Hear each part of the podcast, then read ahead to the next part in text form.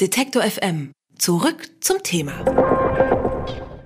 Großbritannien steckt im Brexit-Sumpf fest und die ehemalige Premierministerin Theresa May ist deswegen nach drei Jahren im Amt zurückgetreten.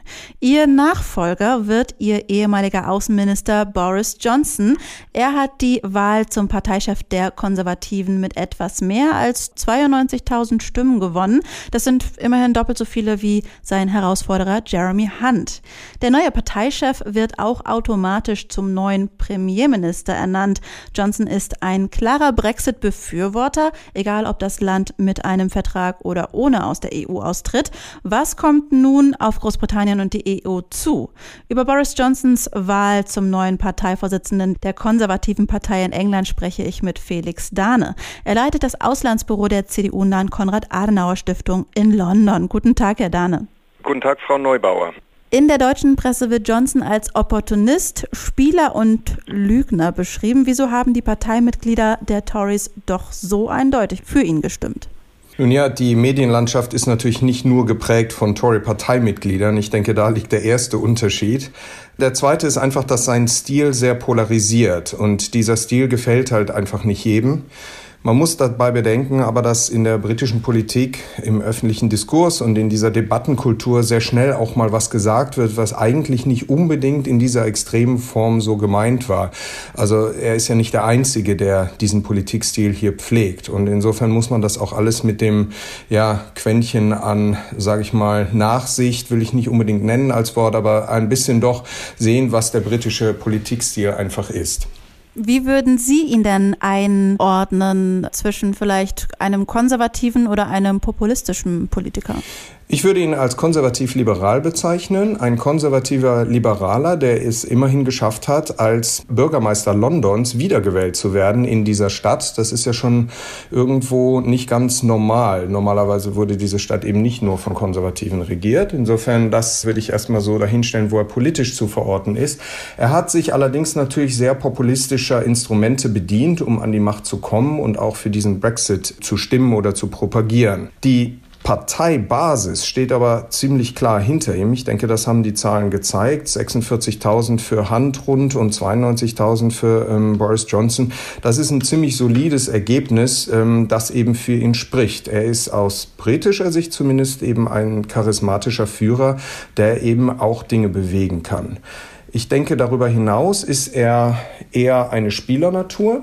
Er ist jemand, der auch mal etwas versucht. Und er ist halt jemand, der die Karten auch neu mischen kann. Und das macht ihn zu einem sehr interessanten Kandidat in dieser festgefahrenen Situation. Sie haben es ja genannt. Nichts scheint weiterzugehen und Theresa May tritt zurück. Und jetzt kommt eben jemand an die Macht, der eben auch dafür bekannt ist, politisch mal eine 180-Grad-Wende zu machen, ohne gleich sein Gesicht zu verlieren oder seine Anhängerschaft zu verlieren. Und deswegen wird das ein sehr spannender Herbst, was hier noch so auf uns zukommt. Hat man ihn denn hier in Deutschland Ihrer Meinung nach bisher, äh, was auch seine Fähigkeiten angeht, vielleicht verkannt? Ich weiß nicht, ob man ihn ob seiner Fähigkeiten verkannt hat. Ich glaube, wir haben insgesamt als Deutschland die Briten zum Teil falsch gelesen, einfach in ihrer Art, wie sie sind, was ihnen wichtig ist. Gelebte Geschichte ist hier eben sehr wichtig. Diese Handelsnation, die eben auch sehr risikofreudig ist, macht sie natürlich in einer Art und Weise einen anderen Partner als der Rest der EU.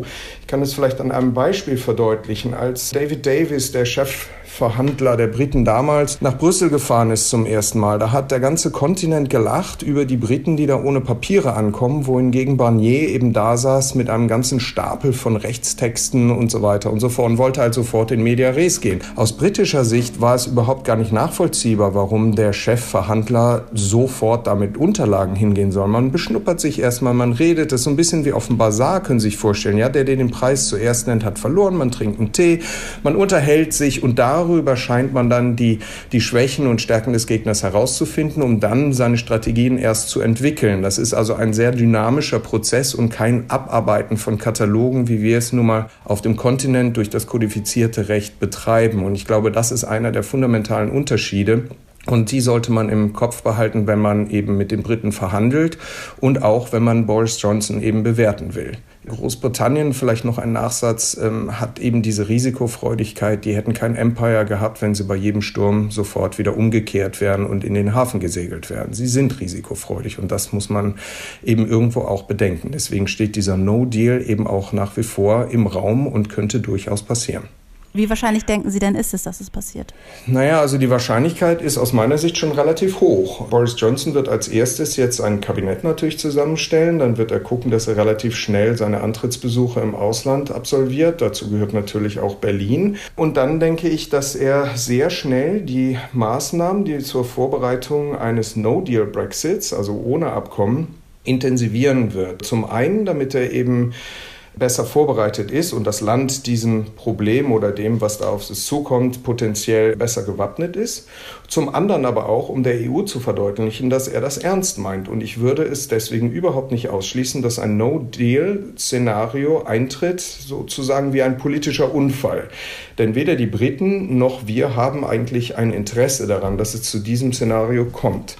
Ähm, die Hoffnung der Briten selbst ist, dass über diesen Druck vielleicht die EU doch bereit ist, irgendwie nochmal zu verhandeln, dass man vielleicht das Paket jetzt nicht in allen Teilen aufmacht, aber gewisse Kleinpakete abhandelt, indem man eben Bürgerrechte und Flugsrechte und Clearing Rights für den ganzen Finanzsektor, dass man sowas abklärt.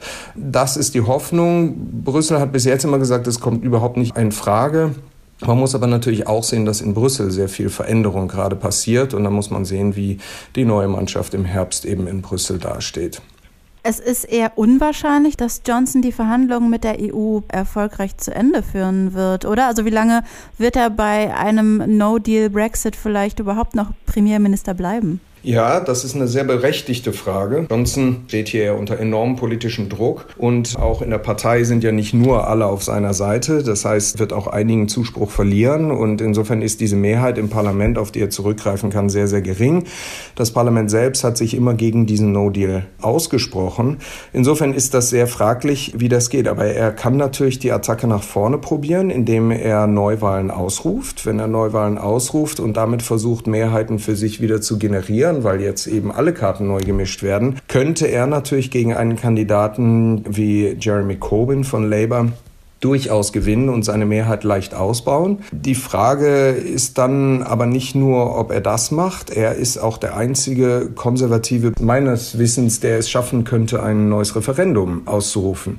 Das hat er zwar auch immer ausgeschlossen, aber wie gesagt, er ist bekannt für 180-Grad-Wenden und wenn es politisch opportun ist, dann könnte auch so etwas eintreten. Deswegen glaube ich, dass nach wie vor alle Optionen auf dem Tisch sind. Gar kein Brexit, ein Brexit mit irgendeiner Art des Abkommens und eben auch ein No-Deal-Brexit.